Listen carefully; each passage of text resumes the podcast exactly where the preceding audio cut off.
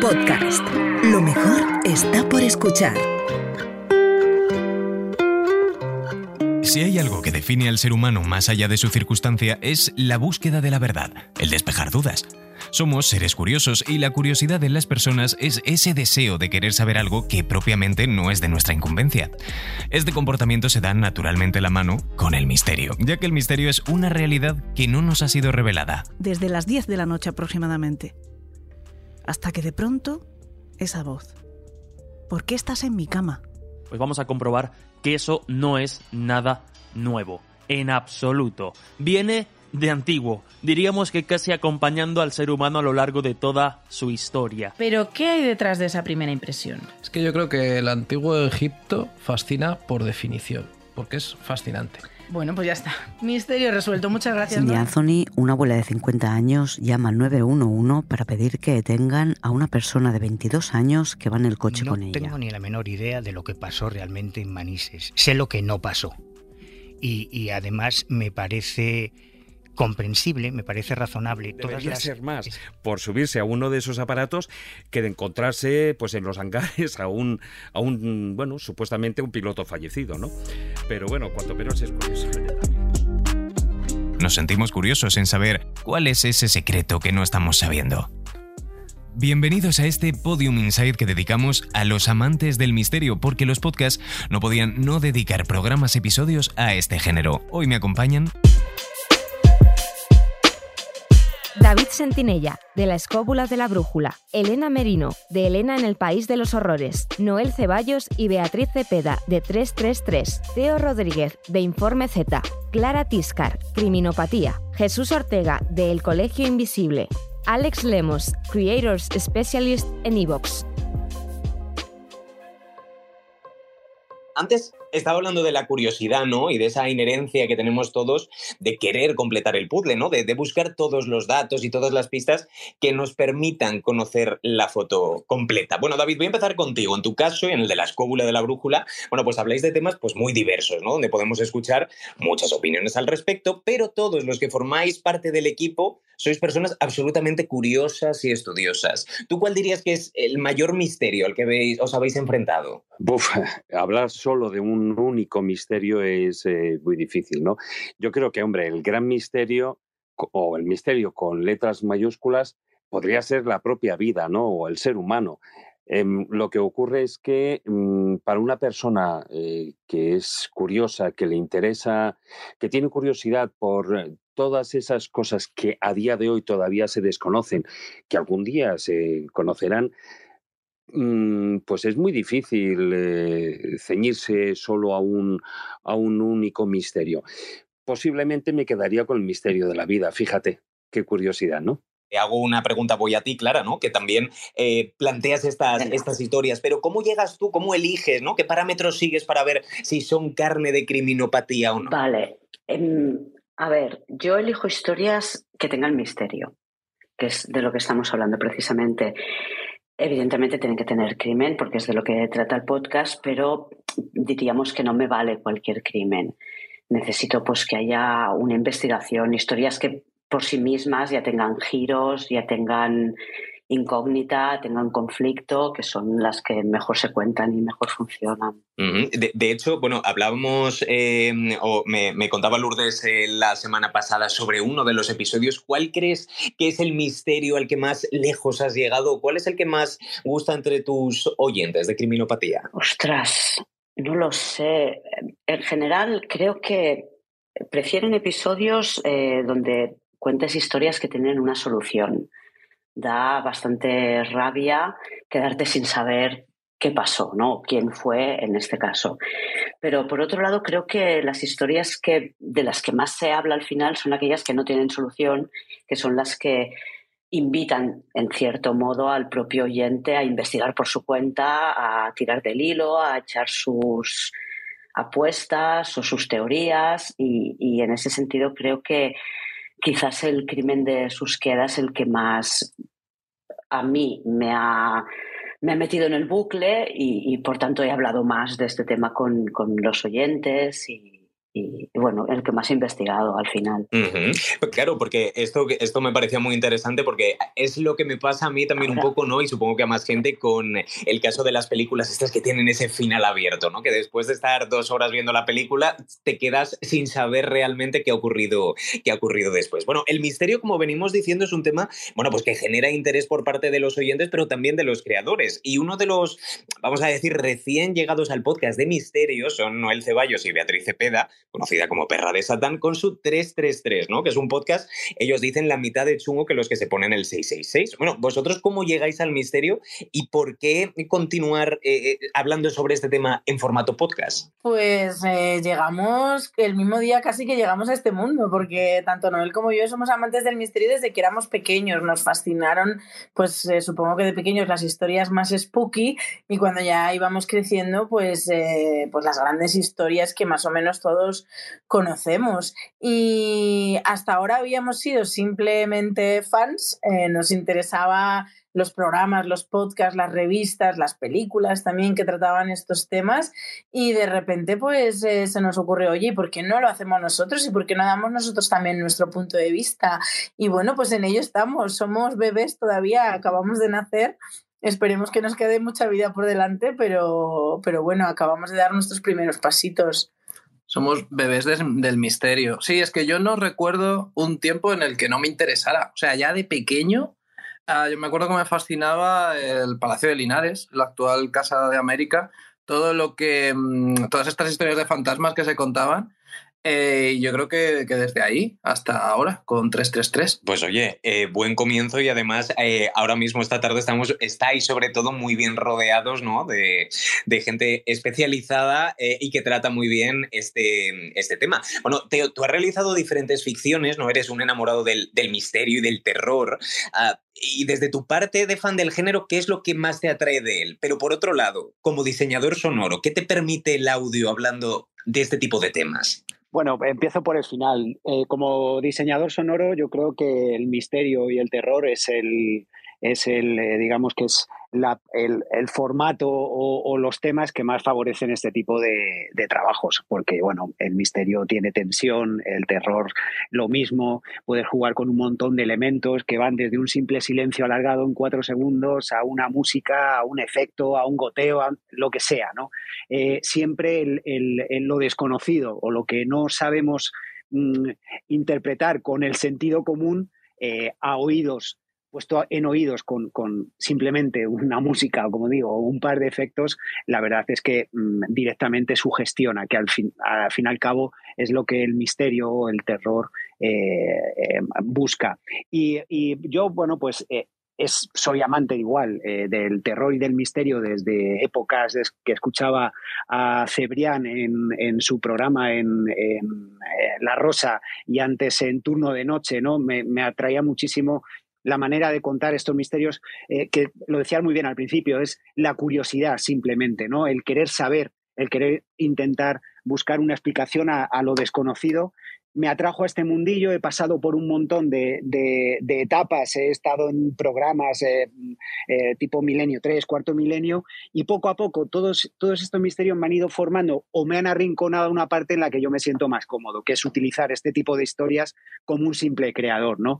Eh, soy completamente escéptico, valoro mucho que haya gente que, esto realmente se lo tome como una investigación periodística. Oye, pues mira, lo han elegido así, se sienten cómodos, perfecto, pero yo lo tomo más como la parte del entretenimiento, que es lo que he hecho, eh, no Informe Z, que a lo mejor es muy, muy radical, pero sí lo he hecho en OVNI, sí lo he hecho en Leyendas Urbanas o sí lo hice en el Colegio Invisible, ¿no? Es buscar la parte más entretenida, no el misterio en sí, porque explicación no le encuentro.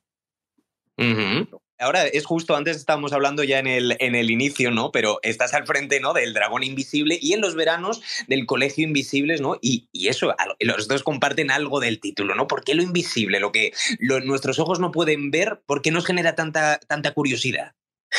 Bueno, fíjate que, en el caso de, del dragón es una clara referencia a uno de los referentes del escepticismo como es Carl Sagan, ¿no? Él utilizaba una analogía para hablar de todos los temas relacionados con pseudociencias, que es digamos la parte más radical desde la que se puede abordar este, este tema, y él lo utilizaba precisamente para, para comparar todo lo que tiene que ver con el misterio y los fenómenos paranormales con aquello a lo que muchas veces no podemos llegar a una solución clara o definitiva y queda un poco en, el aire. Y él precisamente en esa analogía utiliza un concepto o utilizaba un concepto que a mí me gusta mucho y es el de estimular el sentido de la maravilla.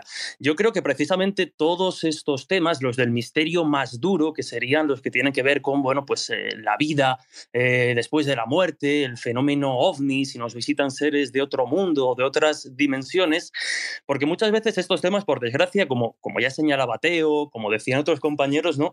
Eh, no nos permiten llegar a día de hoy a una respuesta clara y son precisamente una manera de, estimular ¿no? muchas de esas preguntas que, nos rondan y que nos, y que nos fascinan. Eh, voy a remitirme otra vez a, Teo, que fue parte fundamental además en esos orígenes del Colegio Invisible, porque a mí me parece que, la ficción muchas veces es la mejor manera para acercarse a todos estos temas, eh, precisamente por lo sugerente que, puede permitirnos eh, llegar, a, llegar a ser. Pero está claro que, que lo invisible, que lo misterioso despierta nuestra curiosidad curiosidad y aunque a veces parece que nos cuesta reconocer que estos temas nos gustan o que escuchamos podcasts de, misterio, eh, si nos vamos a los rankings, si nos vamos a las cifras de este tipo de, de programas, y aquí hay una representación de grandes programas, vemos que esa curiosidad y esa necesidad de meternos en esos temas hasta hace relativamente poco tabú está ahí, ¿no? Y nos sigue llamando muchísimo la, atención. Esas preguntas que aparentemente no tienen respuesta, pero a las que queremos buscarles una, una explicación, están ahí, nos estimulan y nos motivan. Eh, eh, mira, de hecho, decía Jesús ahora lo de las eh, plataformas. Alex, el misterio es una de las categorías más exitosas de Evox, ¿no? O sea, vosotros, o tú tienes una, una, no sé, te, te, da una vibra o tú tienes una razón por la que se consume tanto, por lo que funciona tan bien.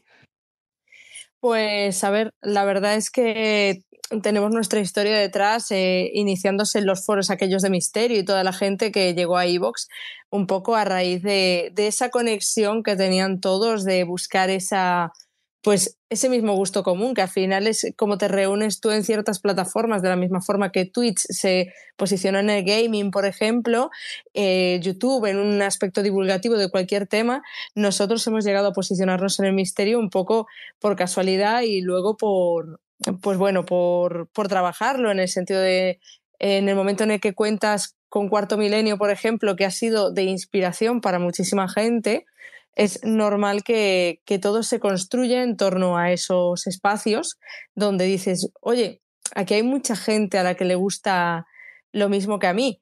Y además lo que más suele gustar es, esa, es ese misterio documentado. Siempre están buscando que sea lo más documentado posible. Esta pregunta seguro que no la han hecho nunca, ¿no? Pero eh, eh, ¿cuánto tardáis ¿no? en hacer investigación sobre el tema, el tema del que vais a hablar? Uf, yo, yo, yo voy como un cohete porque estoy haciendo seis episodios al mes. Entonces, aunque me encantaría dedicarle más tiempo, eh, claro, las horas son contadas. Tengo que sacar más de un episodio a la semana, así que trabajo muchas horas, fines de semana incluidos. Yo te diría que igual cada episodio 50 o 60 horas me cuesta sacarlo. Escribirlo igual es un 25% del tiempo, el resto es documentación. En la luna, ¿no? El satanismo y estas tradiciones también del antiguo, del antiguo Egipto son temas que, mm, que habéis abordado en la escóbula, ¿no, David? Eh, y que generan también mucho interés. ¿Tú tienes algún tema fetiche, ¿no? Ese de que no podéis parar de leer o, o de escuchar cosas sobre él. Hombre, a ver, particularmente en mi caso, a mí me interesa todo el tema relacionado con cuando antes se decía el, que el enigma o el misterio de los misterios era la vida. La vida eh, guarda una relación, o sea, tiene está acotada por dos lados el nacimiento y la muerte. En la muerte particularmente a mí es el, misterio que más me atrae y todos los fenómenos y circunstancias alrededor de la muerte. Yo creo que además em, es un hilo conductor en todas las sociedades, no solo en, digamos, en Occidente, es un hilo conductor que es el que nos lleva para mí es el misterio, eh, digamos, cuando estamos viviendo con letras mayúsculas, porque todos tenemos una cita con esa muerte, pero muy poca gente se prepara para ella, ¿no? Y lo único que mm, tenemos es el, la intencionalidad de conocer qué hay detrás. Podemos tener algunas pruebas, eh, algunos indicios, pero no sabemos exactamente qué hay detrás de esa puerta, como decía ¿no? Eh, el doctor Jiménez del Oso, qué hay detrás de pasar ese umbral que es la, la puerta que es entre ese umbral entre la vida y la muerte. Yo creo que ese es uno de los temas Em, importantes dentro del mundo del misterio. Aún así, fíjate, cuando estábamos en, la revista, en la revista Enigmas, y eso Jesús también, eh, Jesús Ortega lo conoce de sobra, hay eh, en los medios de comunicación escrito, al menos hasta ahora, habían unos temas, cinco temas particularmente, eh, que, que eran los que más llamaban la atención o cuando que se quería hacer una portada eh, que vendiera mucho por las circunstancias que fueran, pues se abarcaban cinco temas. Uno era eh, el tema de templarios, otro era el tema nazi, otro era eh, el tema de Egipto, em, otro era el tema de Jesús de Nazaret y otro el de la muerte.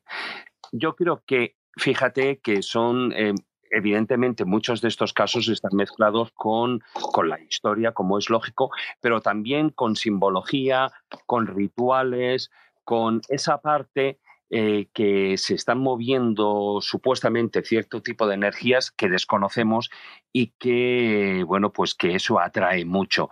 Yo creo que esos hilos conductores, yo pondría en primer lugar la muerte, porque como digo, o sea, todos... Eh, eh, ninguno de nosotros se va a librar de llegar a ella, pero em, por muy avanzado que, vaya la ciencia, ¿no?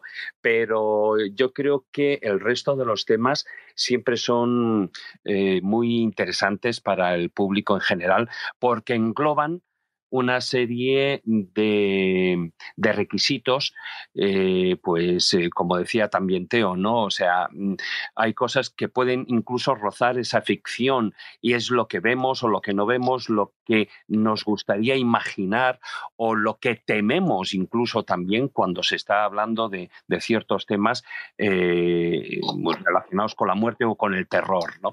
Entonces, yo creo que esos cinco hilos conductores son los que a grandes rasgos mueven el mundo del misterio.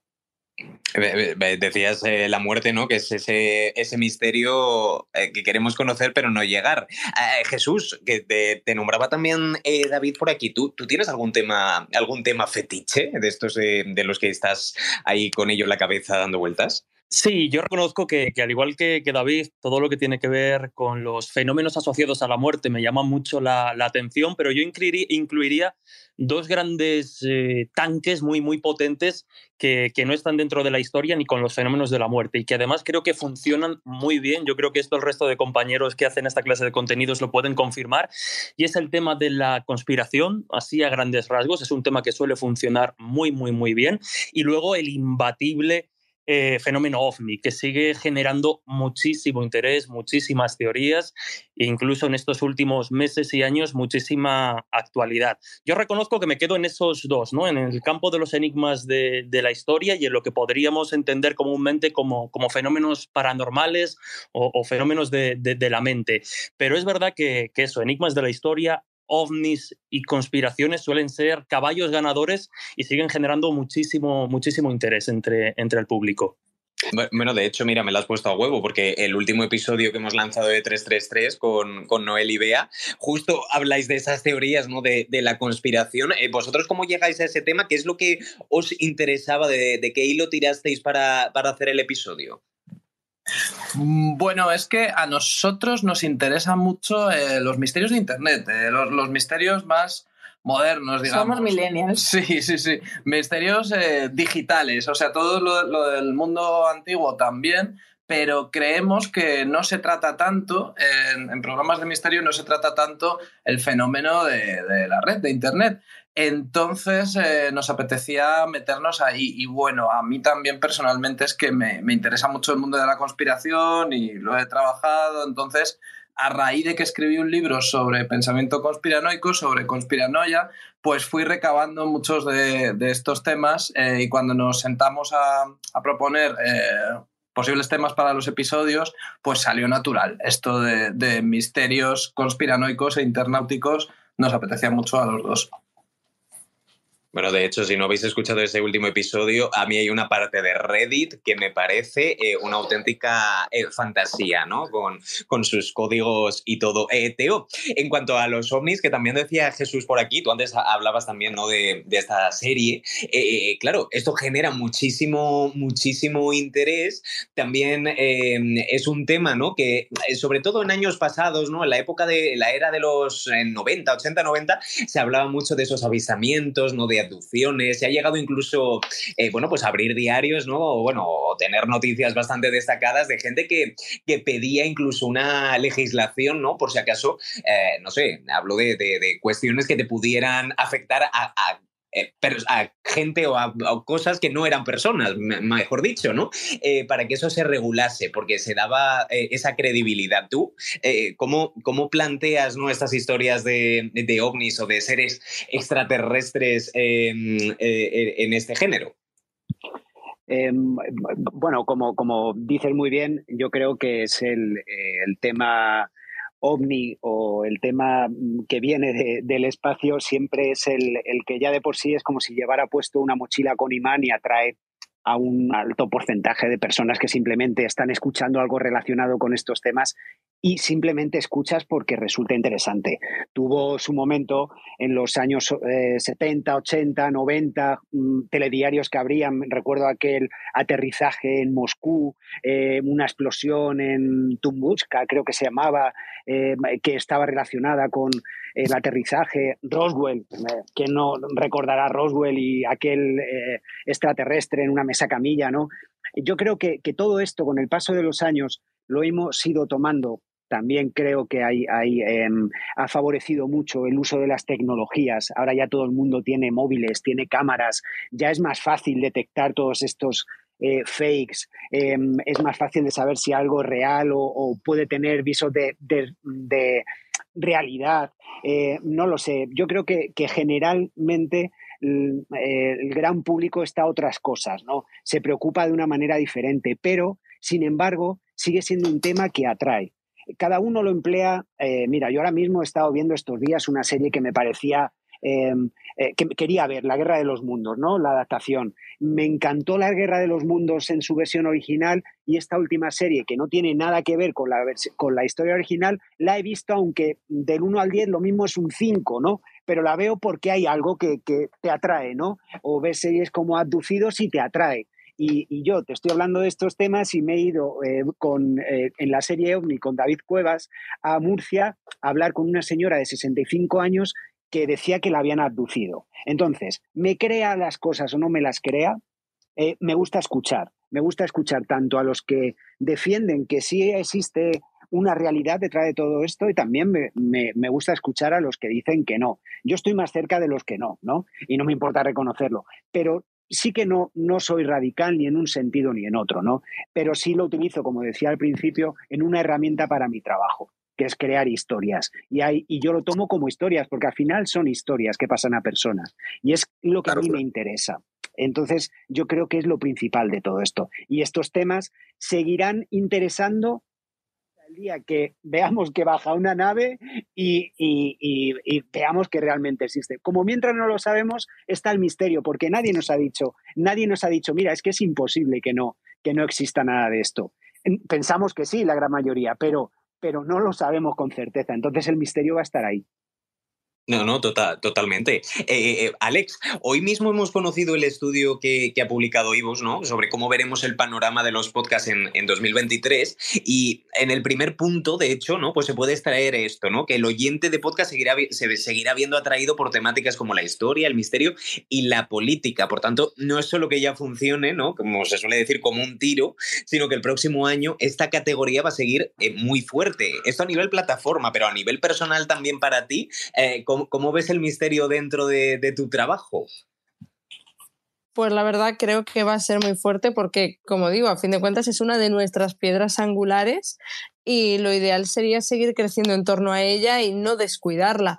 Además de que ahora mismo están apareciendo muchos creadores de contenido en varios formatos por lo que se están lanzando al podcast, que no dejan de ser gente que ha consumido a otros que hablaban de misterio y les ha resultado tan ilustrativo que han dicho, "Mm, yo quiero yo quiero hacer también lo mío, quiero contarlo de la forma en que lo cuento yo, con mis matices y con aquello que me hace individual y generar otra experiencia en, en la gente. Así que creo que a nivel laboral seguiremos en esa línea que es sí, va a crecer más, pero vamos también a reforzarlo más, que así pues todos somos un poco más felices, que si la gente lo disfruta, ellos son los que mandan a fin de cuentas y mm, es, mm, o sea, porque triunfa, porque es una experiencia inmersiva y que genera emociones en el espectador y que, bueno, en el oyente en este caso, y es importante seguir ahí. No, no, total, totalmente. Eh, antes eh, también estábamos hablando por aquí de, de qué nos permite el audio ¿no? a la hora de hablar de, de misterio. Eh, Clara, que no sé si me escuchas ahora. En criminopatía, lo reinante es la voz, ¿no? De cómo te llega esa historia, cómo está narrada por ti y llega directamente, ¿no? En esa conexión tan cercana directamente al oído, ¿no? Que te estén contando este tipo, este tipo de historias. Para ti, eh, ¿qué papel eh, juega, juega el audio? ¿Por qué te lanzas a, a hacer criminopatía como, como podcast? Y antes lo decías, seis episodios, porque no solo son los que están en abierto, sino que tú también tienes episodios especiales que puede, que puede consumir la gente que te sigue. A ver, eh, el hecho de que en, en criminopatía solo predomine mi voz es una necesidad de cuando empecé. O sea, yo quería hacer un podcast, estaba sola y mi forma de ver las cosas era no complicarme la vida, hacer algo que pudiera hacer con lo que tenía a mano y lo que tenía a mano era yo. Hay muchos podcasts que, que ponen cortes de audio, que son súper interesantes, ¿eh? Pero entonces te encuentras con que no todos los episodios tienen cortes de audio. No todos los episodios te permiten poner un corte de audio, aunque lo tengas porque está en otros idiomas. ¿Qué tienes que hacer con el doblaje, perdón, la traducción o lo que sea? Entonces opté por simplificar. Ay, disculpad. Opté por simplificar y hacerlo yo sola sin complicarme la vida, que era lo que mejor podía hacer en aquel momento. Y mira, funcionó, como podía no haber funcionado. O sea, no es que me planteara hacer un podcast solo con mi voz pensando que, iba a ser, que, que era lo que iba a funcionar, era por, porque era lo que tenía a mano. Yo creo que, el, que la gracia de todo esto está en el guion, en poder hacer un guion que enganche y como lo escribo yo, pues claro, a la hora de escribirlo ya sé que lo voy a leer yo y ya me escribo de forma que pueda interpretarlo bien. Si me lo escribiera otra persona, pues igual no sonaría tan natural y, y no sería lo mismo. Si yo tuviera que escribir para otra persona, pues so- sonaría diferente. Mm, totalmente. Ah, y desde luego que funciona, a la vista, a la vista está. Eh, David, en la escóbula, eh, bueno, hemos dicho antes que tratáis eh, multitud de, de temas y todos sois eh, muy, muy estudiosos ¿no? de ese tema que vais a tratar. Pero es cierto que a diferencia de, de otros podcasts, eh, sois un, un elenco, ¿no? Vamos a decir, o un, un equipo eh, amplio. Eh, y claro, dentro de, dentro de ese equipo, ¿cómo, ¿cómo se prepara la escóbula? Yo he estado ahí en el estudio dentro y he visto un poco cómo es el, el, rollo, ¿no? Mientras estáis ahí, pero claro, para la gente que está en casa, para que lo visualicen, ¿cómo, ¿cómo les explicarías qué es la escóbula y cómo sale adelante? Pues les contaría, pues de la misma manera como surgió el tema de la escóbula, un grupo de amigos eh, que se dedicaba más o menos profesionalmente a estos temas y que eh, quedaban habitualmente, eh, quedaban a comer y con la comida y el café venían las tertulias. Y lo que ocurría es que empezabas la tertulia pues con el café y una copita a las cuatro o a las tres y media de la tarde y el problema es que nos echaban de los restaurantes porque tenían que montar las mesas para la cena. ¿Qué ocurre? Pues que eso eran tertulias, tertulias de amigos que cada uno, a pesar de tener nuestra especialidad y de tener, como es lógico, también un, pozo de conocimiento sobre otras materias, pero cada uno teníamos nuestras especialidades y como es lógico, y eh, abarcamos pues nuestras eh, investigaciones, nuestras pesquisas y hablamos de ellas, ¿no? Y eh, así, de una manera visual, ¿no? Como podemos ver, pues algo parecido es lo que ocurre en el estudio. Em, no tenemos ahí la comida, bueno, aunque ha, habido temporadas, ¿no? Lo de la comida y la bebida en la escóbula, pues es algo muy con lo que jugamos mucho y algo muy particular, porque sencillamente es una tertulia de amigos en la que cada programa pues, se abarca un tema o dos, en el que en muchas ocasiones pues, se invita a algún especialista sobre la temática que vamos a hablar y en la que em, a partir de también sus puntos de vista y sus conocimientos, nosotros lo que hacemos es abarcar esos eh, temas y esas curiosidades y esos, en muchos casos también misterios y enigmas colaterales que hay alrededor de, lo que está contando el invitado. ¿no? Es decir, de esa manera lo que abarcamos es un, sobre un mismo tema, vemos una visión eh, de 360 grados con muchos temas colaterales que enlazan con el tema principal. Y yo creo que ahí es donde está lo bueno, porque eh, la curiosidad es la que nos mueve a, a indagar eh, sobre temas en los que, bueno, a priori, pues no podemos tener, como no se puede tener un conocimiento amplio de todo, ¿no? Pero sí que, eh, lógicamente, los temas también y los programas hay que, hay que preparar. No, no, y doy, fe de que hay poca hoja, que eso hay mucha cabeza y poca hoja. Eh, antes estábamos hablando, o me venía a la cabeza, que claro, Tú en Elena, en el País de los Horrores, tratas temas eh, que, como decíamos, son de crónica, que han sucedido, que hay una investigación detrás, pero esto pasa un poco como pasa también, eh, diríamos, en los psicólogos, ¿no? Que hay que tomar cierta distancia, ¿no? Con los temas esos que, que se tratan. Tú llevas muchísimos años eh, dedicándote, dedicándote a esto. ¿En qué momento has conseguido tomar esa distancia? todavía está por llegar, creo.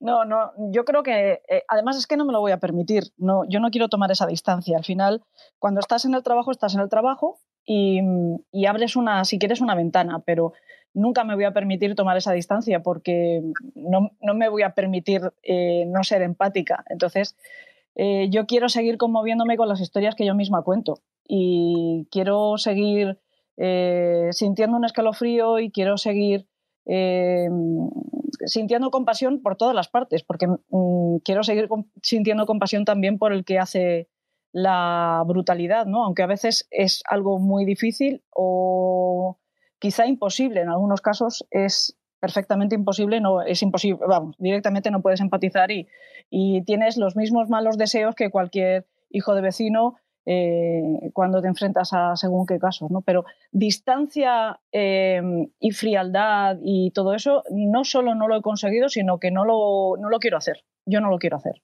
Mm, bueno, es eh, claro, al final es también eh, una forma ¿no? de llegar de, otra manera quizá más, más cercana o con cierta perspectiva ¿no? a, los temas. Me venía ahora a la cabeza porque recuerdo que además viniste aquí a Madrid al estudio a grabar cuando hicimos el, podcast de, Canónicas con Laura Martínez. Eh, claro, y, ya que el destripador es precisamente, y sobre eso ¿no? también va el podcast de todo lo que se genera eh, o toda la información o elucubraciones que hay alrededor de, de la figura de Jack el Destripador que hay muchas teorías, pero que no sabemos a ciencia cierta eh, quién, quién, fue, y de la poca que existe de la gente real, es decir, de, sus víctimas. Eh, con mm. esto quiero decir que, claro, es una cosa que llevamos, pues como decíamos al principio, inherente ¿no? al ser humano de, generar esa conversación o, generarse esas preguntas o intentar em, que, que, han hecho libros, han hecho rutas, han hecho museos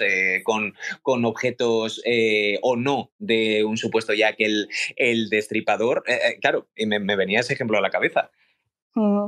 Hombre, el tema de que se descuide en cuanto a la información a las víctimas, en el caso de Jack, es, es un poco distinto al, de, mm, al de muchos otros casos, porque en realidad cuando descuidas a las víctimas también estás protegiendo un poco a las familias o su intimidad, etcétera, eh, cosa que tampoco haces con las familias del criminal que no tienen por qué tener culpa de nada, ¿no? Pero bueno, es verdad que al final es muy complicado cuando, cuando tratas estos temas, es muy complicado mantener el equilibrio, es realmente difícil, aunque te lo propongas en algún, en algún punto vas a descuidar en algún momento. ¿no?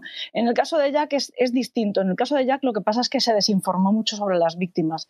Y por eso a mí me parece ejemplar el podcast de Canónicas, me parece maravilloso porque se reivindica eh, la verdad, que es algo que siempre tenemos que hacer, hablemos del malo, hablemos de las víctimas. Hay que reivindicar la verdad, es lo que hay que contar. ¿no? Pero sí es cierto que al final, cuando, cuando pasa mucho tiempo, cuando las cosas se enfrían, cuando ya no duelen tanto, eh, se convierten en un icono, los, los, criminales y los casos criminales, y los convertimos en folclore.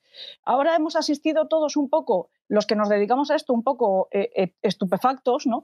al fenómeno Dahmer. ¿no? A mí me llama mucho la atención, primero, porque de repente se descubra un criminal, criminal clásico del que hemos hablado, creo que por activa y por pasiva, y, sin embargo todavía estaba por descubrir, y lo han convertido en un icono. Los chavales se han disfrazado de él en Halloween o se disfrazan de él en, en, otros momentos, o hacen camisetas. Ya pasó en su tiempo, ¿no? ya pasó cuando era eh, en su época, en su propio eh, momento álgido. ¿no? Eh, ese distanciamiento también es, denota una, una, cierta falta de empatía. ¿no? Y eso siempre es preocupante. Es un poco lo que yo te decía antes. Yo no quiero que me pase eso. Yo no quiero distanciarme tanto ni, ni ni enfriar tanto el, sentimiento que te producen estos casos como para eso, podérmelo tomar a la ligera. Es verdad que cuando pasan tantos años, como en el caso de Jack, pues bueno, al final se incorpora al, folclore porque eh, hay una gran verdad y es esa frase con la que empezaba una serie mítica española que era La huella del crimen, ¿no? que es eh, que la historia de un país también es la historia de sus crímenes. ¿no? Y bueno, pues eh, al final la historia se convierte también a veces en leyenda. ¿no? Y con el caso de, Jack y con muchos casos españoles, en España somos más, no sé, como eh, presumimos menos de nuestros propios misterios y de nuestros propios criminales. ¿no? Los escondemos más y eso también hace que se pierda mucha información.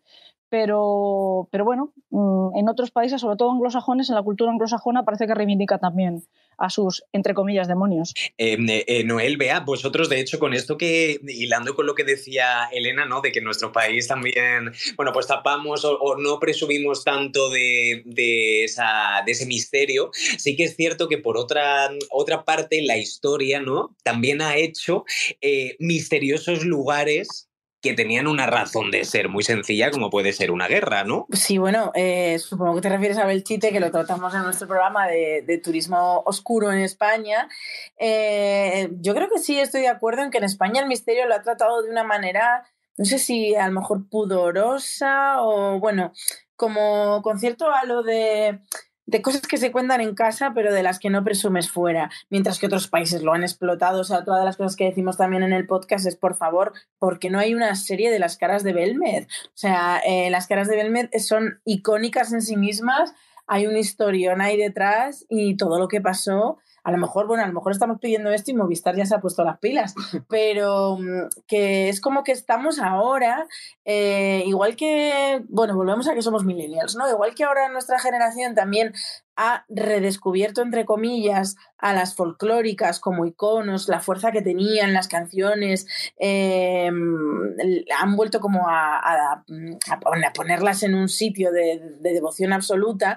Creo que el misterio, quiero creer que el misterio en España está empezando a experimentar algo parecido, también un poco de acuerdo con lo que comentabais antes, de que, joder, que, que nuestros crímenes somos nosotros como sociedad, nuestros misterios somos nosotros, incluso nuestros lugares de culto, como es el, el caso de Belchite, ¿no? Y que muchas veces también, eh, otra de las cosas que hacemos en 333 y que, y que nos motiva a desentrañar esto, a, a desentrañar los misterios, es eh, llegar hasta el fondo, ¿no? De, de por qué hay ciertas cosas que eran reales, pero se convirtieron en misteriosas, ¿no? Como es el caso de Belchite, que hay una tragedia real, que hay una, eh, bueno, tan real como que todavía están en pie esas mm. ruinas, ¿no? Pero ¿por qué se convirtió en un misterioso? ¿Qué intereses en un lugar misterioso? ¿Qué intereses había detrás de todo eso? Yo creo que eso es antropología pura y es súper interesante. A mí realmente es lo que lo que me motiva a, investigar estos temas. Si me permites, Jesús.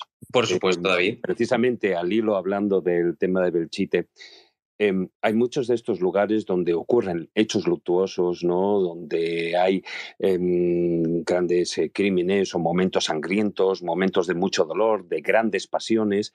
Eh, y, y, eso nos lo encontramos en Belchite, nos lo encontramos también en otros lugares, en castillos, donde de una manera increíble, pues de repente surge lo insólito, lo incomprensible. Eh, de repente en Belchite, Belchite sale a la luz em, y, en lo que es el pueblo viejo de Belchite, precisamente porque allí se obtienen una serie de psicofonías.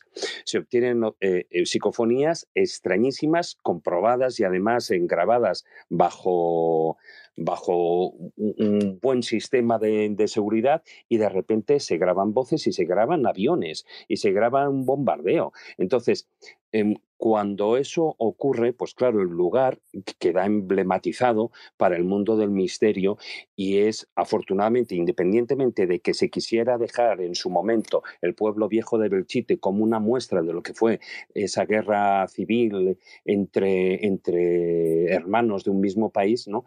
Pues, em, y para que no volviera a suceder, pues de repente pues, eh, se entra en el mundo del misterio de lleno precisamente porque da lugar o surge a partir de ahí una serie de fenomenología extraña. Y eso ocurre en Belchite y como digo, y te ocurre hasta en paradores nacionales, ¿no? O en hospitales o en museos nacionales como podría ser el, Reina Sofía. Eh, eh, decías antes, Jesús, esto de estimular el sentido de la maravilla y, yo me planteaba, claro, en, sí mismo, ¿no? También es un misterio eso de si seríamos capaces de vivir sabiendo todo al respecto, ¿no? O sea, si, si nos quitaran esa, esa curiosidad, si ya tenemos las respuestas. Claro, muy probablemente eh, conforme vamos obteniendo respuestas, vamos generando nuevos interrogantes. Al final no podemos vivir sin, sin misterio. De hecho, hay temas superados y vamos viendo cómo mm, se van reciclando de, alguna forma. Eh, al hilo de lo que estabas comentando, del tema de los lugares abandonados, con una historia trágica detrás, en la que de repente surge un supuesto misterio, es un tema también eh, delicado, ¿no? Y, decía, decía Bárbara algo interesante, ¿no? Y es la antropología pura. Y muchas veces detrás de estos misterios es lo que hay, tratar de comprender por qué en un lugar determinado surge un misterio. En el caso de Belchite, por ejemplo, es un tema un tanto complejo, ¿no? Porque al final, ¿hasta qué punto eh, no se está frivolizando con, con, ciertos temas una tragedia tan, tan real y tan cruda como en este caso fue, fue la, guerra, la guerra civil? Y de hecho, incluso detrás de esa propia historia de, psicofonías y de historias extrañas, habría mucho que, decir, ¿no? Porque tampoco podemos eh, quitar del tema del misterio algo que, hasta cierto punto es inherente ¿no? y que siempre lo sobrevuela, que es el asunto de, del fraude o de los errores de interpretación en según, en según qué temas. ¿no? Pero respondiendo a la pregunta que, planteabas, eh, es cierto que, incluso aunque hay misterios, insisto, superados, hay veces que la respuesta a esos misterios para aquel que busca una emoción concreta o busca pasar miedo o busca sugestionarse, eh, la respuesta por muchas veces que, esté ahí, que la tengamos desde hace tiempo, eh, bueno, pues esos temas siguen reviviendo una y otra, y otra vez, ¿no? Eh, han salido aquí grandes, grandes temas o grandes melones del misterio, como son Belmez, como es el Palacio de Linares, como es eh, pues el mismísimo Belchite, e insisto, ¿no? Aunque muchas veces tengamos ya la respuesta, nos cuesta, ¿no? Deshacernos de esos grandes clásicos porque siguen generando interés o porque a veces no queremos eh, desecharlos como, como superados. Sí, sí, total, eh, totalmente. Eh, quería comentar al respecto, ahora que está Elena, Clara y Alex por aquí, bueno, y, Beatriz también, que no la veía en la foto, pero aquí está también, hace, hace relativamente poco, como un mes o así, es verdad que haciendo un ejercicio, antes decía, con Lourdes Moreno Cazalla de, en Podium, sobre esto, sobre el misterio y, y este caso de Elena en el País de los Horrores, criminal eh, claro, nos dimos cuenta de que es cierto de que este tema es muy popular, ¿no? Este género es muy popular, pero normalmente es muy masculino. Y es verdad que vosotras, en este caso, Clara y, eh, Elena, sobre todo, porque obviamente llevan más tiempo, haber roto ese molde totalmente. De hecho, eh, claro, sois ejemplo ¿no? De, de, una, de una forma canónica ¿no? de hacer este, o de hablar ¿no? de, este, de este género. Eh, ¿Vosotras habéis notado eso? O sea, ¿Os atraía y os habéis dado cuenta de que había poca presencia femenina en este, en este género? Ve, ve tú, Elena, que eres, que eres la veterana. Gracias. Bueno, yo aquí no estoy eh, segura del todo de que realmente eh, nosotras estemos em, eh, siendo, no, no, sé si la palabra pionera es eh, una palabra adecuada o si estamos realmente haciendo algo eh, que no se hacía o, como, no sé, no sé, si estamos rompiendo algo, ¿no?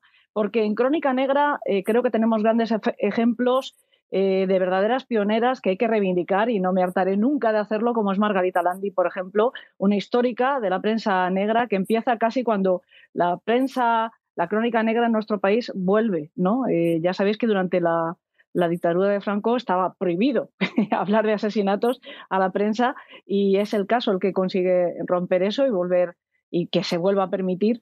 Antiguamente quizá no había presencia femenina en, prensa en general, pero, pero cuando empieza el caso, pues también está ahí eh, esa maravillosa mujer eh, haciendo crónica negra. ¿no?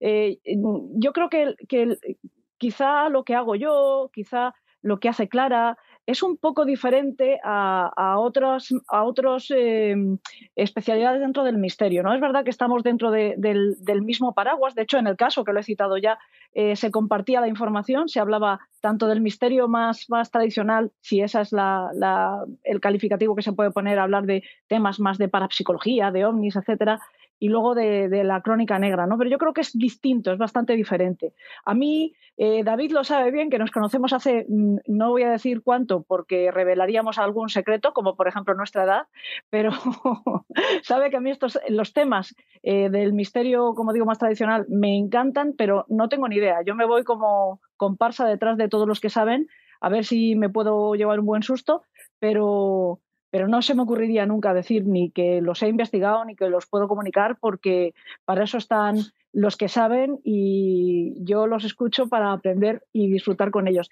En la crónica negra ya te digo que yo creo que presencia femenina ha habido siempre eh, bastante representación y actualmente hay eh, compañeras que, hagan eh, podcast o que hagan Em, prensa escrita o que hagan cualquier otro tipo de manera de comunicar este tipo de, materiales que son fabulosas y en las que yo personalmente apoyo muchísimo mi trabajo. O sea que yo no puedo decir que represente o que me sienta que represento a nada, ni que haya roto moldes, ni nada parecido. No, no, pero sí, sí que es cierto que lo que me refería es que cuando miras los tops, es verdad que dentro de, del misterio, y aquí Alex también nos, nos podrá decir eh, un poco, es verdad que son programas, eh, digamos, más masculinos, o sea, que no, no es eh, ni peyorativo, ni muchísimo menos, pero es verdad que tiene esa parte, ¿no? De que o los presentadores o el consumo que tienen puede ser más masculino y entonces de repente ver en unos tops un, un criminopatía o un Elena en el País de los Errores, eh, tal, es como, eh, joder, pues qué bien, ¿no? En plan, de repente que, que mm, es como, bueno, Conste pues, que me halaga, quizá distinto, no te lo esperas. Conste que me halaga y que, y que me encanta que, que se haga esa lectura y, que respondo rápido porque no es la primera vez que, alguien eh, comenta algo así, por eso más o menos tengo eh, pensada la respuesta. Me halaga muchísimo, pero también creo que es importante el decir que antes eh, que nosotras hay compañeras que han abierto brecha y que bueno, que es un, es un privilegio seguir esa senda, ¿no? Sí, Clara. Vale, perdón, no, así ah, tengo el micro. Pues yo tampoco me siento una pionera ni nada parecido, y menos estando Elena aquí, que lleva cinco veces más tiempo que yo haciendo un podcast eh, sobre crónica negra. En mi caso, el público es mayoritariamente femenino. Quizás sí que había una necesidad de que en el mundo del audio hubiera más voces femeninas que las había. Yo en prensa escrita sí que he seguido mujeres toda mi vida. Por ejemplo, he leído muchísimo a Tura Sule en el Agui y me encanta cómo escribe y para mí es un referente a la hora de, de, buscar información. Pero ahora, ahora, se me ha ido eso. Yo no me considero una, una pionera ni nada parecido, pero creo que sí que puedo conectar mejor con un público femenino que quizás antes solo tenían muchos programas hechos por hombres, no había tantos programas hechos por mujeres, igual es más fácil conectar, ¿no? Porque al final hablo para alguien que es más parecido a mí, también hay hombres, evidentemente, pero bueno, yo creo que, las mujeres tenemos puntos de vista diferentes y, quizás había, sobre todo en estos temas, eh, no, no es muy malo generalizar, ¿no? Pero a mí en general me molestaba mucho, mucho machismo y mucha victimización eh, o culpabilizar a la víctima en lugar de culpabilizar al agresor o al asesino, ¿no? Y entonces yo creo que mi visión femenina pues aporta un poco eso, intento quitar el machismo con el que siempre se ha contado gran parte de estas historias, ¿no? A las mujeres las violan porque salen de noche, no, las violan porque hay violadores, no porque ellas lleven falda o llevemos falda o salgamos de noche. Entonces, bueno, yo me intento esforzar para poner esa visión más femenina, que no es un esfuerzo porque evidentemente soy una mujer, pero por no ocultarla. Por eso Canónicas, por eso Canónicas estuvo también. Por eso ah. Canónicas eh, em, dio una visión em, que antes no se había dado. Estábamos hartos casi, antes hablabas de Dahmer, pero es que con Jack el Destripador se había hecho lo mismo. Era casi como un ídolo, ¿no? Para, Em, no ídolo, entendedme lo que quiero decir, era como algo que ya habíamos asumido, bueno, sí, un tipo que descuartizaba prostitutas y ya está. ¿Y qué es el misterio de esto? El misterio es que no se sabe quién es, sin darle la importancia. Y la importancia real era que era un tipo que mataba mujeres, que es algo que tenemos hoy, eh, hoy, hoy en, cualquier mes del año, ¿no? Pasan cosas de estas. Ayer mismo hubo un tío que, que mató a una, a una prostituta. Entonces, joder, yo creo que, todo lo que dice Clara, eh, absolutamente lo, lo, comparto. Em, es también momento de em, quitar o limpiar este tipo de espacios en los que la figura de la mujer tanto en primera plana, me refiero a los que crean contenidos de este tipo o trabajan estos contenidos, ¿no? Que, se, que se ponga en valor, ¿no? Y por no hablar, claro, del machismo este que comentábamos ahora, ¿no? Mira, como ya nos está dando la hora, voy a hacer una ronda, eh, más bien mm, que preguntando, pidiéndos que me recomendéis o no recomendéis a la gente que, nos está escuchando, nos va a escuchar, algún eh, misterio em, sobre o el que hayáis hablado o tengáis, eh, estéis trabajando en ello, tengáis curiosidad para que la gente investigue porque creéis que les va a enganchar. Como los primeros que tengo por aquí son Noel y, Bea, pues voy con ellos. Pues vamos a hacer spoiler de uno de nuestros próximos episodios. Nosotros queremos abordar, como decíamos que somos millennials y que nos encantan eh, los misterios de Internet y todas las cosas que están pasando ahora mismo, eh, vamos a hablar del Jesucristo de Zamora. No decimos más. sí, dentro de un episodio que vamos a hacer de eh, sectas, pero que vamos a llamar neosectas, o sea, nuevas sectas eh, que se han creado en los últimos años. Y que tienen que ver con Internet también. Que tienen mucho que ver con Internet, con las nuevas tecnologías y cómo se puede captar eh, a la gente a través de la tecnología y meterlos en una dinámica sectaria que no tiene nada que ver con las técnicas de captación que puedan tener en el siglo XX, por ejemplo. interesante. Teo. Uf, vaya pregunta. Pues mira, hablabais del misterio de la vida, para mí el misterio es el misterio de la muerte. Todo lo que esté relacionado con la muerte eh, me atrae. Eh, es así. Eh, empiezas a. Hay un montón de, patas que sacar, pero es la muerte. Tengo muchas, hay veces que, me da por pensar que. Mm, eh, no ya solo cuánto me queda de vida, que es algo tétrico, ¿no? Pero pensar, joder, el día que no esté aquí, ¿dónde estaré? Eh, para mí es un misterio que, que no sé si quiero saberlo o no. Puedo pensar, mira, pues nos morimos y fuera y terminamos como terminamos, ¿no? Pero a veces me siento la necesidad de que alguien me cuente un poco más. Sí, sí. ¿Y cómo? ¿Cómo sonará la muerte? Eh, eso por ahora creo que no hemos tenido podemos como flashback, pero ¿cómo sonaría? A mí ya me ha venido a la cabeza. Eh, David, eh, tú también nos decías algo por el estilo, pero, pero algún tema aparte, ¿no? De esos de los que hayáis hablado o estáis preparando, que te interesa especialmente compartir, ¿no? Con la gente porque crees que va, bueno, pues les va a abrir una ventana importante, ¿no? Esa curiosidad. Bueno, eh, he de decir que uno de los misterios es porque, que, hemos tenido en esta conexión es porque algunos nos oíamos y otros no nos oíamos. Yo, por ejemplo, tanto a Clara como a Teo, desgraciadamente no los he escuchado en la mayor parte de las intervenciones. Entiendo que en esta última ha estado comentando algo referente al tema de la muerte. Sí. Em, eh, por, lo que has, por lo que has dicho, ¿no? De cómo sonaría la muerte. Eh, bueno, eso es, es, difícil y es una de las, de las cosas que a mí más me sorprende y me apasionan de eh, cuando se sonoriza una ficción, ¿no? Y de repente hay cosas que dices, bueno, pues cómo, cómo se puede eh, hacer que la gente entienda que eso es una sorpresa o que es precisamente, ¿no? Cómo, cómo sería o cómo sonaría la muerte. Me parece algo increíble cómo consiguen que solo a través de, de la parte auditiva, pues la gente nos pueda llegar esa impresión, ¿no? Y, además que, que, capten ese sonido, el que, bueno, nuestro subconsciente entienda que eso es, por ejemplo, la muerte, ¿no?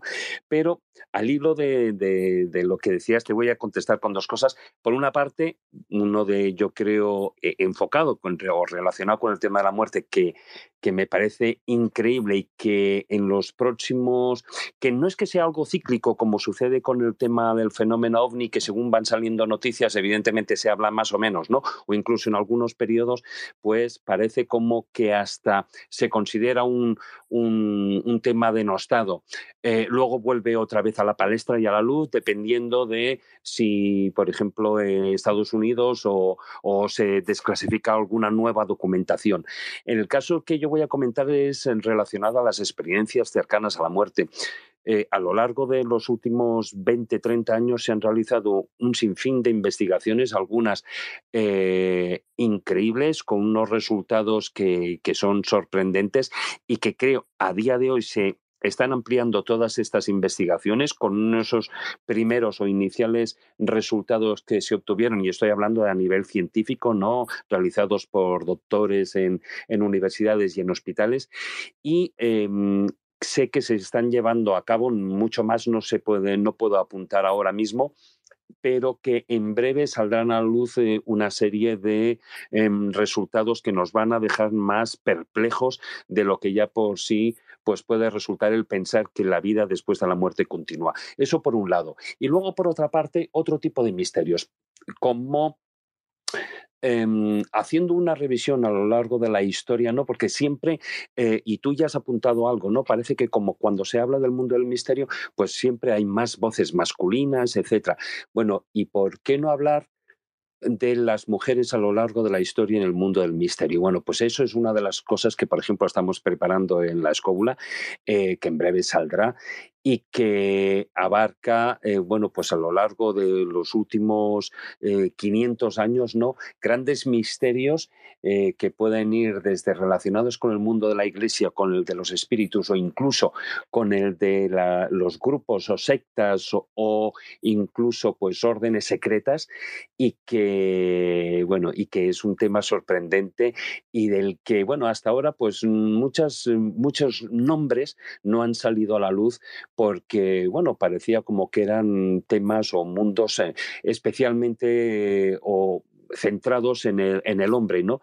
Pero cuando ahora se está sacando esa información y, se y, podemos eh, sacar infinidad de nombres de grandes mujeres que han tenido una relación muy directa con todos estos temas que estoy hablando y que saldrán a la luz, por supuesto.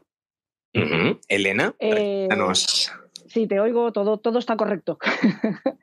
Vamos a ver, eh, yo me, quedaría, si puedo, si me tengo que quedar con un solo tema eh, que me parezca interesante abordar y que me parezca misterioso y que en el que creo que de verdad hay que poner atención y que creo además que más que por curiosidad o por interés, es por pura responsabilidad que deberíamos de asumir todos, es la sociopatía. Estamos todos muy obsesionados con la psicopatía.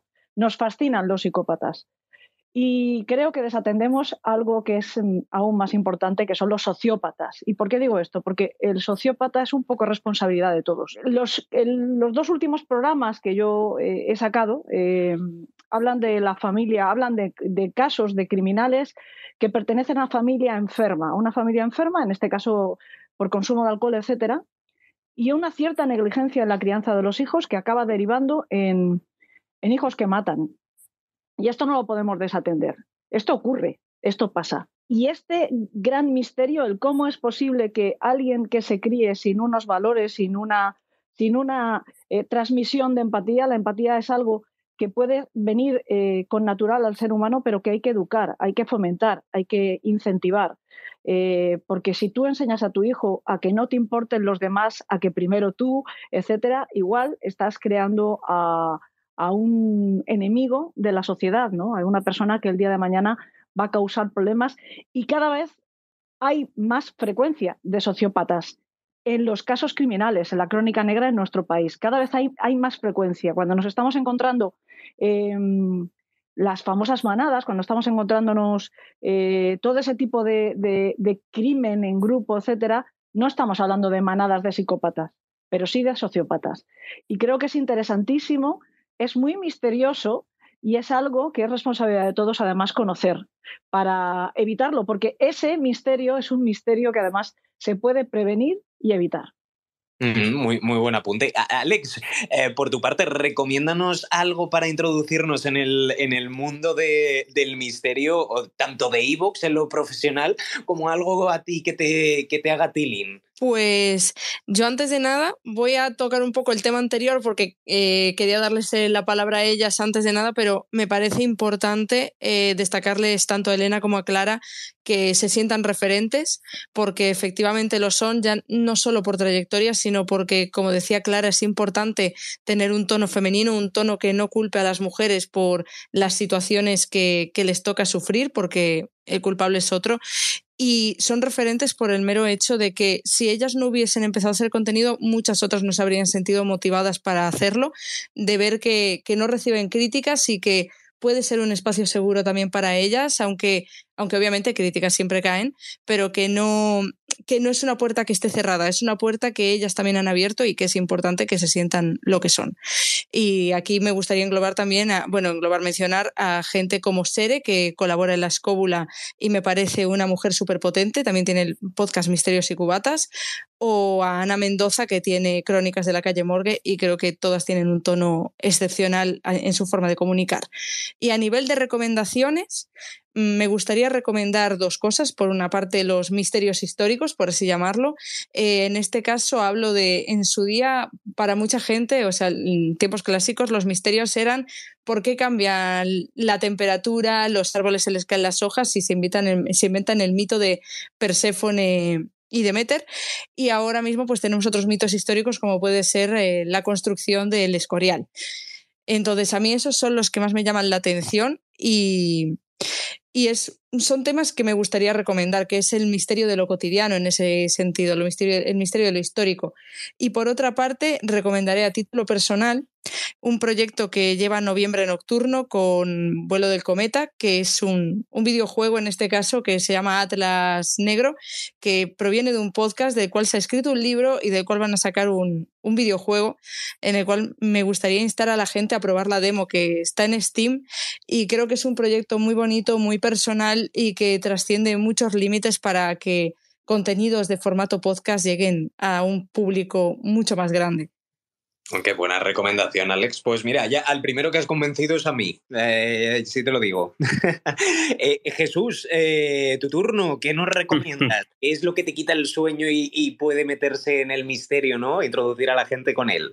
Pues mira, yo como escéptico o como papel que juego en el Colegio Invisible y lo que intentamos hacer también desde el Dragón Invisible, que es intentar aportar ese punto de vista crítico sobre estos temas, voy a hacer un poco de trampa, porque además se han ido saliendo muchos temas y por no repetir, y voy a hablar de un concepto que creo fundamental y es el de los misterios zombies, es decir, aquellos temas que, como decía antes, están ya completamente superados y sin embargo vuelven a, resurgir, ¿no? Seguimos creyendo en ellos, seguimos hablando de ellos como algo misterioso y aquí caben varias preguntas, ¿no? Por ejemplo, ¿Por qué, por ejemplo, a día de hoy hay más creyentes en el mito de la Tierra plana que, en la Edad Media? O incluso, y a modo también de recomendación más actual, hace muy poquito tiempo se ha estrenado en Movistar la serie Humo, la España alienígena, que ha ha vuelto a resucitar un tema que estaba completamente superado, completamente desmentido y que, sin embargo, ha dado pie a que algunas personas involucradas directamente con los protagonistas principales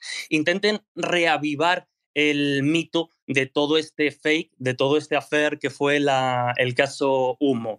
Insisto, ¿no? Creo que es importante reflexionar sobre abordar estos temas desde una perspectiva antropológica, sociológica y, psicológica, porque muchas veces tiene más de eso que, que, de fenómeno paranormal o de fenómeno anómalo. Entonces, pues me vas a permitir eso, ¿no? Reivindicar el sentido crítico y alfabetizar no solo a los oyentes, sino también a los creadores de contenido en estas cuestiones. No siempre vale todo por un clic, por una escucha o por una descarga, ¿no? Si queremos que estos temas de lo que hoy estamos hablando aquí se tomen en serio, es necesario también que se aborden desde una perspectiva eh, rigurosa, seria y crítica para que de alguna forma podamos seguir disfrutando ¿no? de una manera sana de todo esto que, que englobamos dentro del concepto misterio. Muy guay, Jesús. Eh, Clara, tu turno. Eh, ¿Con qué nos introducirías al misterio? Mira, por un lado quiero recoger el, el guante que, que, ha tirado, se dice así, Elena, para hablar de los sociópatas. Eh, no es un misterio, pero me gustaría de reivindicar y que creo que es algo que tenemos que hacer a nivel social, como decía ella, no solo conocer a los sociópatas, sino recomendar o, exigir que la salud mental eh, estuviera igual de cuidada por parte de la seguridad social que el resto de enfermedades que pueda tener una persona porque son igual de problemáticas estas enfermedades para uno mismo y además en muchos casos son problemáticas para los demás.